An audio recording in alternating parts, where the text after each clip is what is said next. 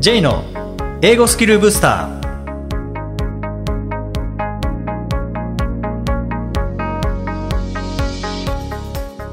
こんにちは J こと早川浩二ですこんにちは、アシスタントのあきです。この番組は旅行や仕事で英語を使えるようになりたい方、TOEIC などの資格試験の勉強をしている方、英語学習へのモチベーションを高めたい方にスキルアップのコツをお伝えしていく番組です。J さん、今回もよろしくお願いします。よろしくお願いします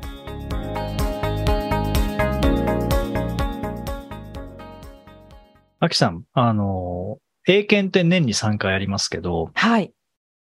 まあ3級以上は二次試験もありますよね。そうですね。試験が面接ありますね。一次試験は、こう学校の勉強と結構こう対応してるので、まだ対策しやすいと思うんですけど、うん二次試験って、まず緊張しますよね。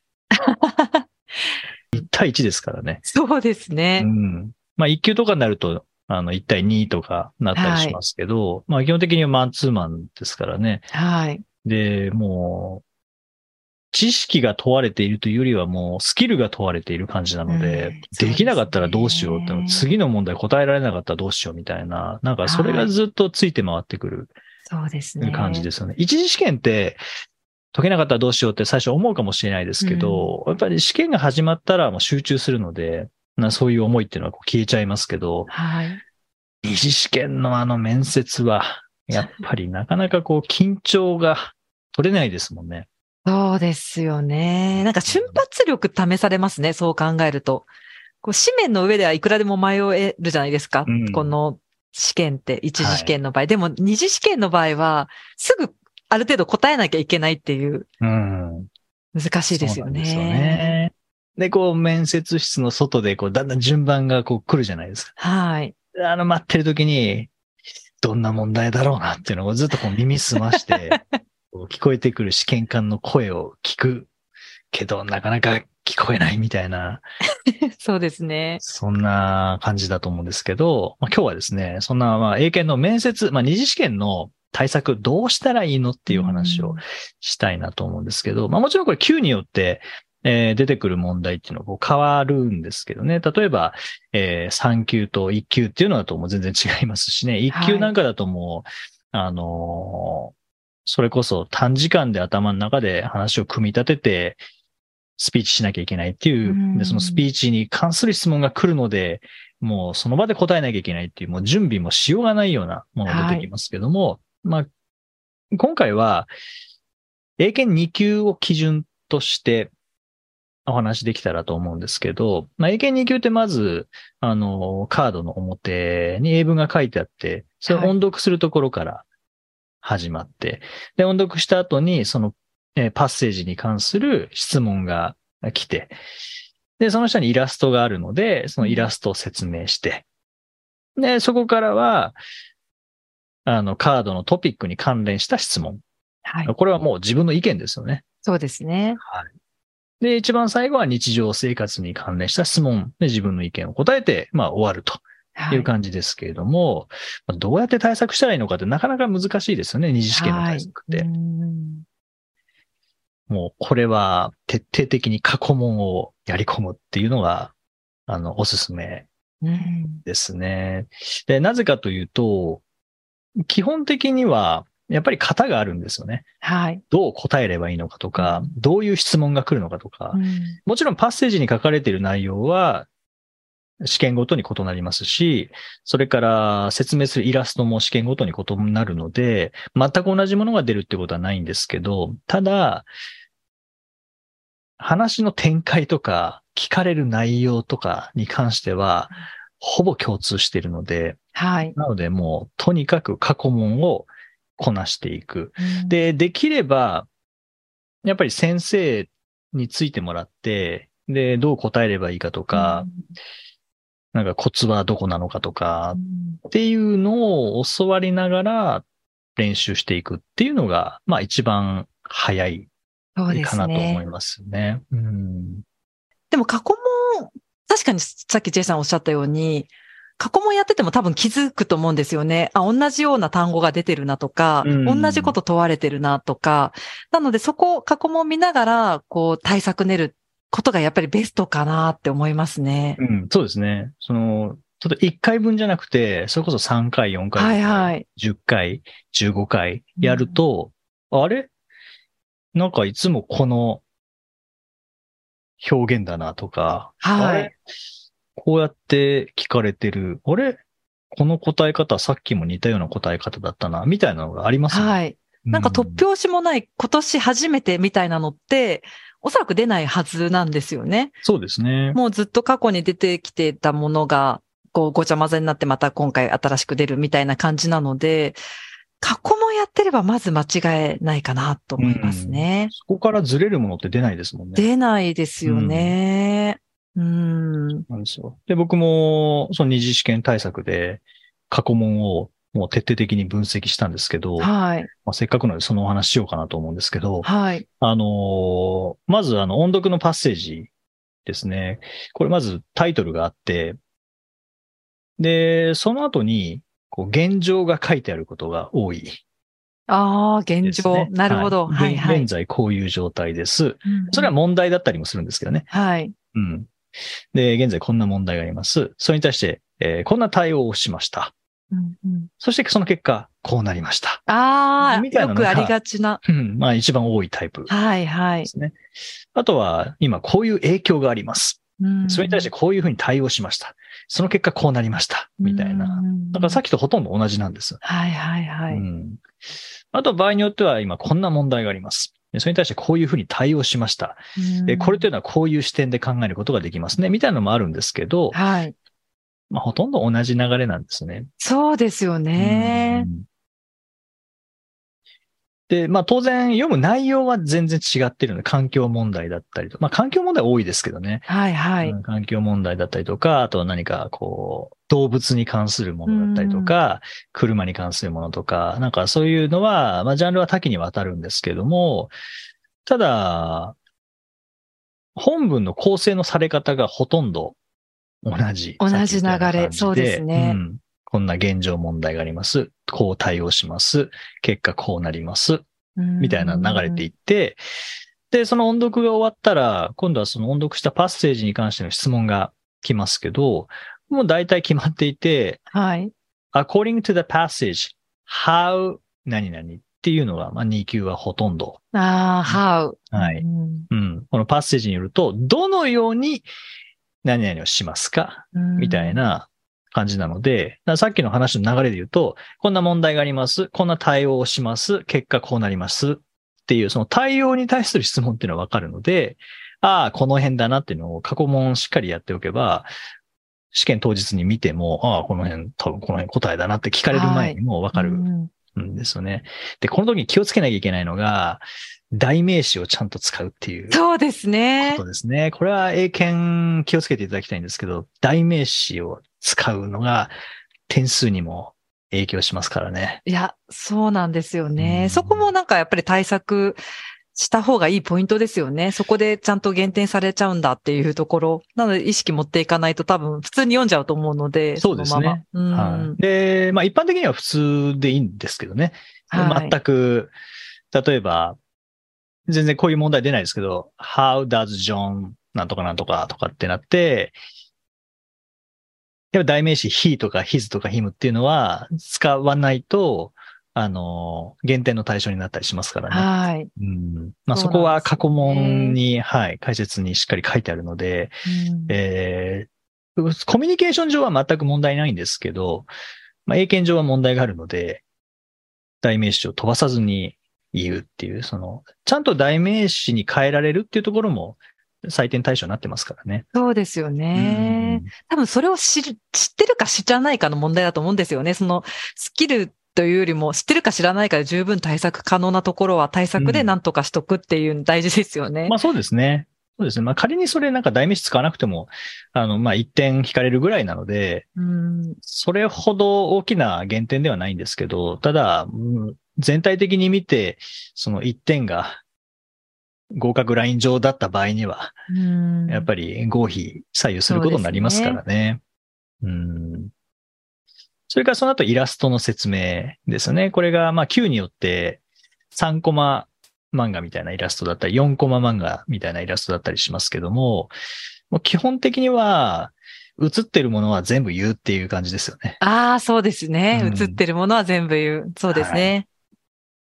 例えば3級とか12級とかだと複数の人が映っていて、で、それぞれなんかいろんなことを、この人は料理をしていて、この人は縄跳びをしていてみたいな、この人はなんか、えー、鼻に水をやっていてみたいなのがあったら、とりあえず何て言っていいか分かんなかった場合も何か言うっていうのは大事ですよ。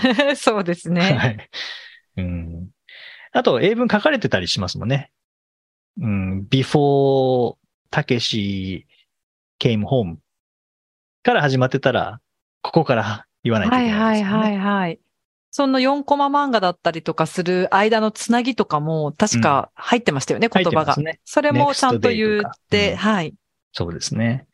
で、それもちゃんと言って、映ってる、書かれてるものはあ全部描写をして、で、そうです2級の場合は基本的にはその行動と、あとは吹き出しみたいになって考えてる、これを考えてるっていうのがわかるようになってるので、で、行動何をしているのか、で、考えてるのは一体何なのかっていうのをこうんうちゃんと言う練習を過去問を通してやっていくと、まあ、ほぼその内容は違いますけど、もう流れは全く同じなので、はいはい。試験当日困らないですよね。そうですね。型に慣れとくっていうのは、なんか心理的安心も与えますからね。そうですねの時緊張してるとは思うんですけど。ですよね。で、ここまではもう、そのカードに書いてあるものをそのまま言えばいいので、まあ音読もそうですよね。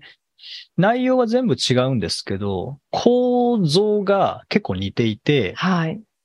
なんか3つ並べられてたりしますもんね。うん、A, B, or C とか A, B, and C みたいな感じで、、うんうんうんあの情報3つ並べられてる部分とかがあって、はい。そこもちゃんと A, B, and C みたいな、ちゃんとそのイントネーションで読めるとか、そういう練習もしておかないといけないですからね、音読の場合。ああ、確かに。あ、そうですね。そのイントネーション、安堵の前までは上がるけど、安堵のうん後は下がるっていうのを対。策しとかないと、そうですね。音読は。ううん。まあでも本当英検ってそこまできっちりと同じ構文で書いてくれるので、内容は違うものの構文ほぼ同じなので、場合なんとかなんとかとかですね、書いてくれてるので、それはなんか優しさですよね。そうですよね。うん本当に。優しさっていうのは、あの難しい優しいの優しさじゃなくて、えーバファリンの半分でできているあの 優しさの方ですよね。そうですね。うんい英検の優しさですよね。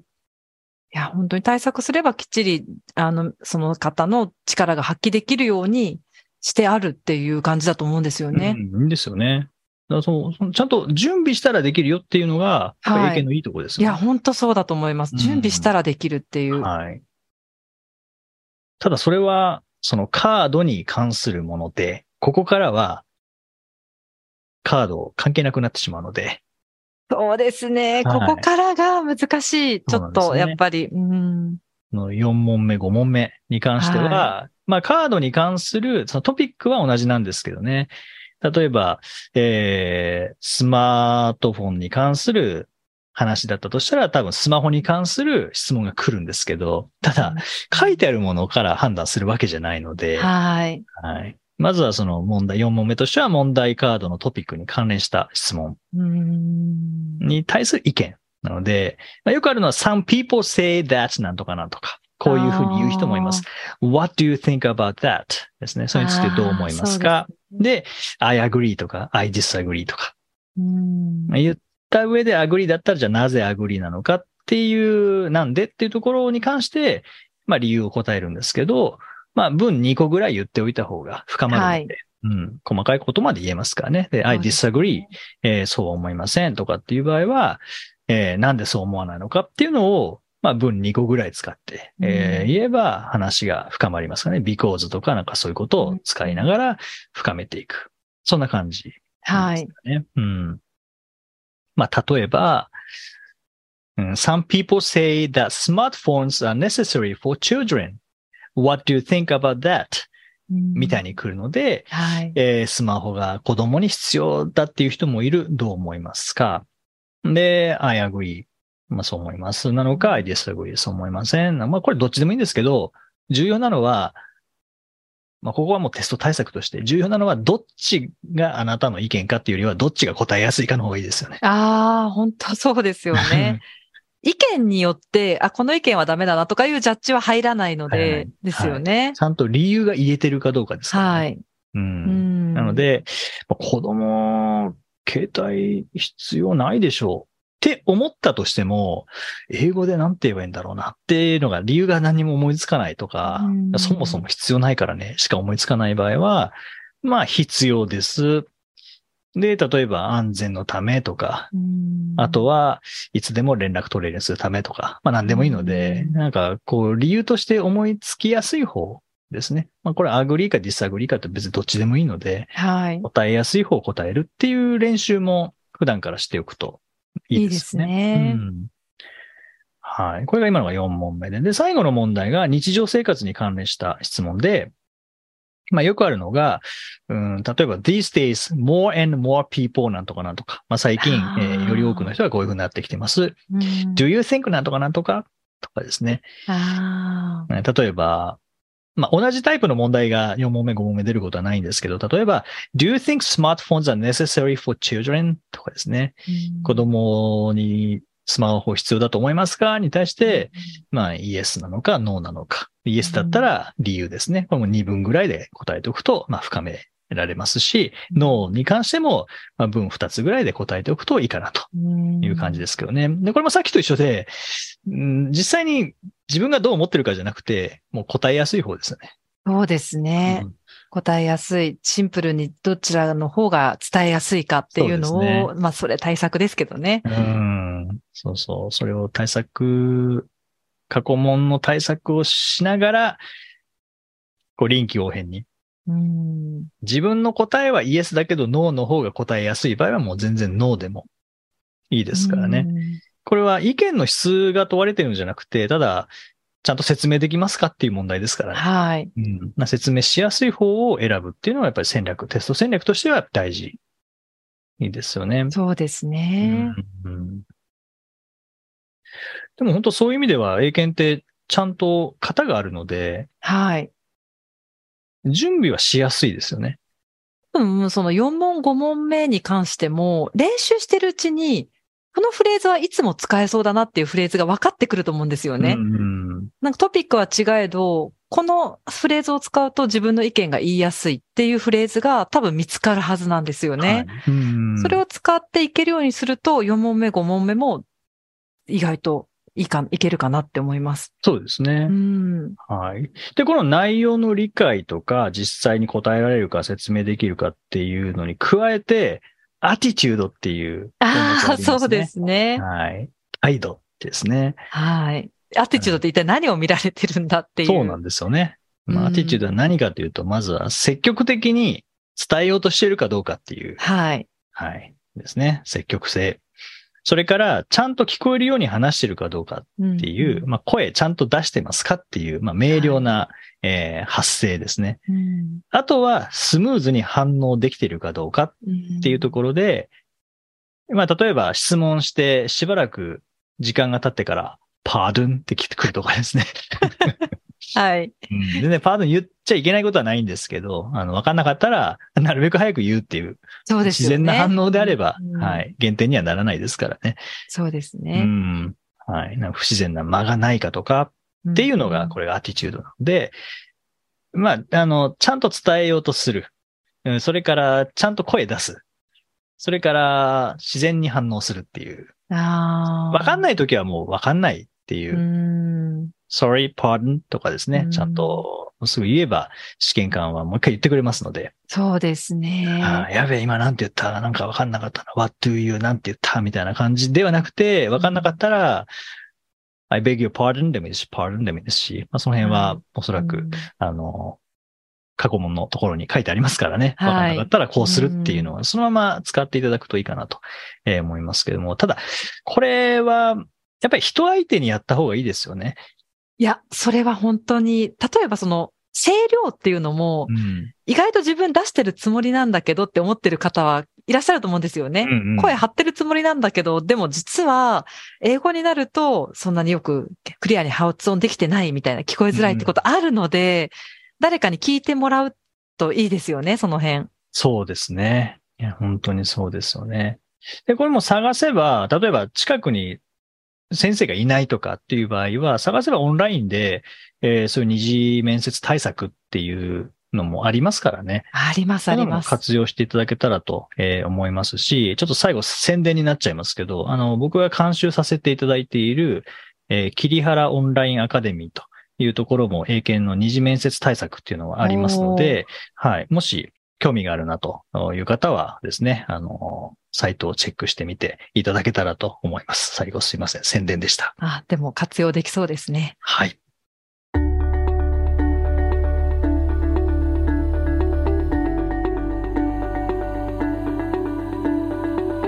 Useful expressions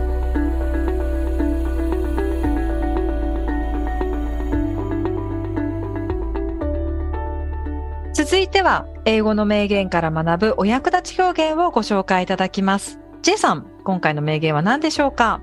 はい。えー今回は、ウォルター・アーネンバーグ、まあ、ウォルター・アーネンバーグという人の言葉です。accomplish something every day of your life. accomplish something every day of your life. 毎日何かを達成しよう。うん。なるほど。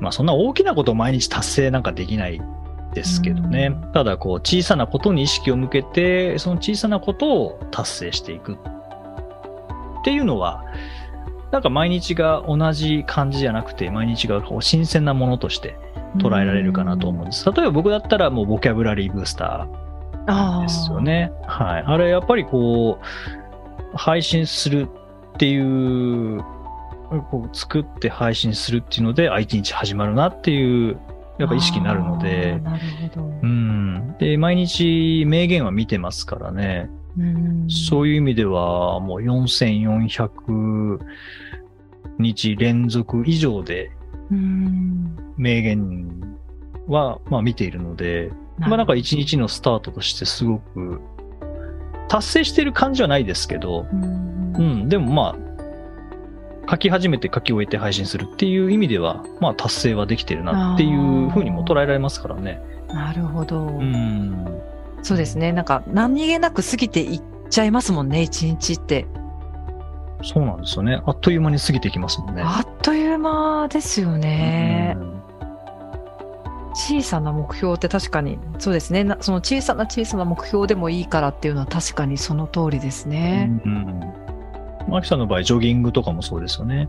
そうですね。確かに。に。うん。まあ仮に毎日じゃなかったとしても、例えばまあ週3だったとしても、月水金で、じゃあ例えばジョギング。うんで、火木はなんか違うものでもいいわけですからね。必ずしはいも同じことを毎日やる、やらなきゃいけないというわけではないので、うんあ、今日はこれ達成したな、あ、今日はこれ達成したなっていうので、もちろん毎日変えてもいいですし、できればなんか先に分かった方がいいですかね。振り返って、あ、今日これ達成したなよりも、今日はこれやるぞって決めてあやるっていうのも、まあどっちがいいかっていうのは、どっちでもいいんですかね。ー一日振り返ってみたときにこれできたなっていうものって見つかるもんなんですかね私なんか何気なく過ごして、え、何やったっけなって思っちゃうような気がして、私は多分決めなきゃだややれないタイプだなって今思いました。なるほど。例えばじゃあテレビ見ました。あ、今日一日テレビしか見てませんっていう時も、テレビの中で、あ、なんかこれいいアイデアだったなみたいなのがあったら、それはなんかアイデア一つゲットしたっていう達成だと思うんですね。そうですね。うんしっかり記憶に刻め見込めれば、それが一つ知識になるってことですもんね。そうですねう。んだからまあ振り返って、あ今日これ達成してたなっていうのもできますし、もしこう狙って達成する方がいいっていう場合は、先に決めた方がいいですね。朝のうちそうですねに。うん。うんうんあ学習なんかはこれですよね。じゃあ今日は20分でいいから単語勉強しようって言ってできたら、それ達成ですもんね。ああ、達成ですね。もうそのうん積み重ねですよね。そうですね学習は。うん。まあ、20分っていうより、じゃあ20分って決めて15分しかできなかったら達成ではないことになってしまうので、でも15分はできていますからね。そうですね。そういう意味ではなんか、うん20分っていう時間じゃなくて、えーこれを始めるっていうぐらいの、始めたら達成みたいなぐらいの方がいいかもしれないですね、まずは。そうですうね。ん。うんうんはい。ぜひ、あの、小さなことに意識を向けて、accomplish something every day of your life していただけたらと思います。第176回をお送りしました。J さん。はい。夏は夏祭りとか、えーありますけれども、何かはい夏祭りの思い出なんかありますか、夏祭りの思い出は、あの、父の実家が山形の米沢なんですけど、はい。まあ夏休みは、だいたい米沢行ってたんですよね。はい。で、ちょうどお盆の時に行くことが多かったので、まあ、盆踊りですよね。が近所。の、あれは神社なのかな？神社であって、なんかそのイメージが強いですね。パッと、こう、夏休みの、あ夏祭りのイメージで言うと、お父様の実家で。そうですねうん。あの、浴衣を着て、うん、なんか、盆踊り。まあ、盆踊りって簡単じゃないですか。繰り返し。はいはいはい。見てて、で、あ、こうやってやんだなっていうので、その輪に入って、踊る、踊ったっていうのが、うんうん、なんかあります。まだ、その、盆踊りのメロディーは覚えてますね。あ、そうですか。はい。歌詞みたいなの、歌詞、歌詞は覚えてないですけど、なんか雰囲気は覚えてますね。地域によって使う曲が違うんですかね？その盆踊りのかかってる曲まあ、ソーラン節はどこでもやるんじゃないですかね。あー多分あとはまあ地元の、例えば僕、地元は綾瀬市、神奈川県の綾瀬市なんですけど、小学校なんかでは綾瀬温度っていうのをやりました。ああ、そうなんですね。うん今、盆踊りって、私大人になってからお祭りって行かなくなったんですけど、盆踊りってやってるんですか？今も。たまになんか櫓組まれてるあ、そうなんですね。で、やってると思うんですけどね。ああ、そうですか。なんか、あんまり出くわさないです、この辺では。私が住んでるところでは。うーん。これは禁止されてるんですか？禁止はされてないと思います。でもなんか、聞こえてくるなとか、その盆踊りの音がそういえば聞こえてくるなとかっていうのが最近ない気がしますね。まあ、ここ3年ぐらいは多分。まあそうですね、コロナの影響もあって。あと、金魚すくいとかまだあるんですか？ああ、どうなんでしょうね。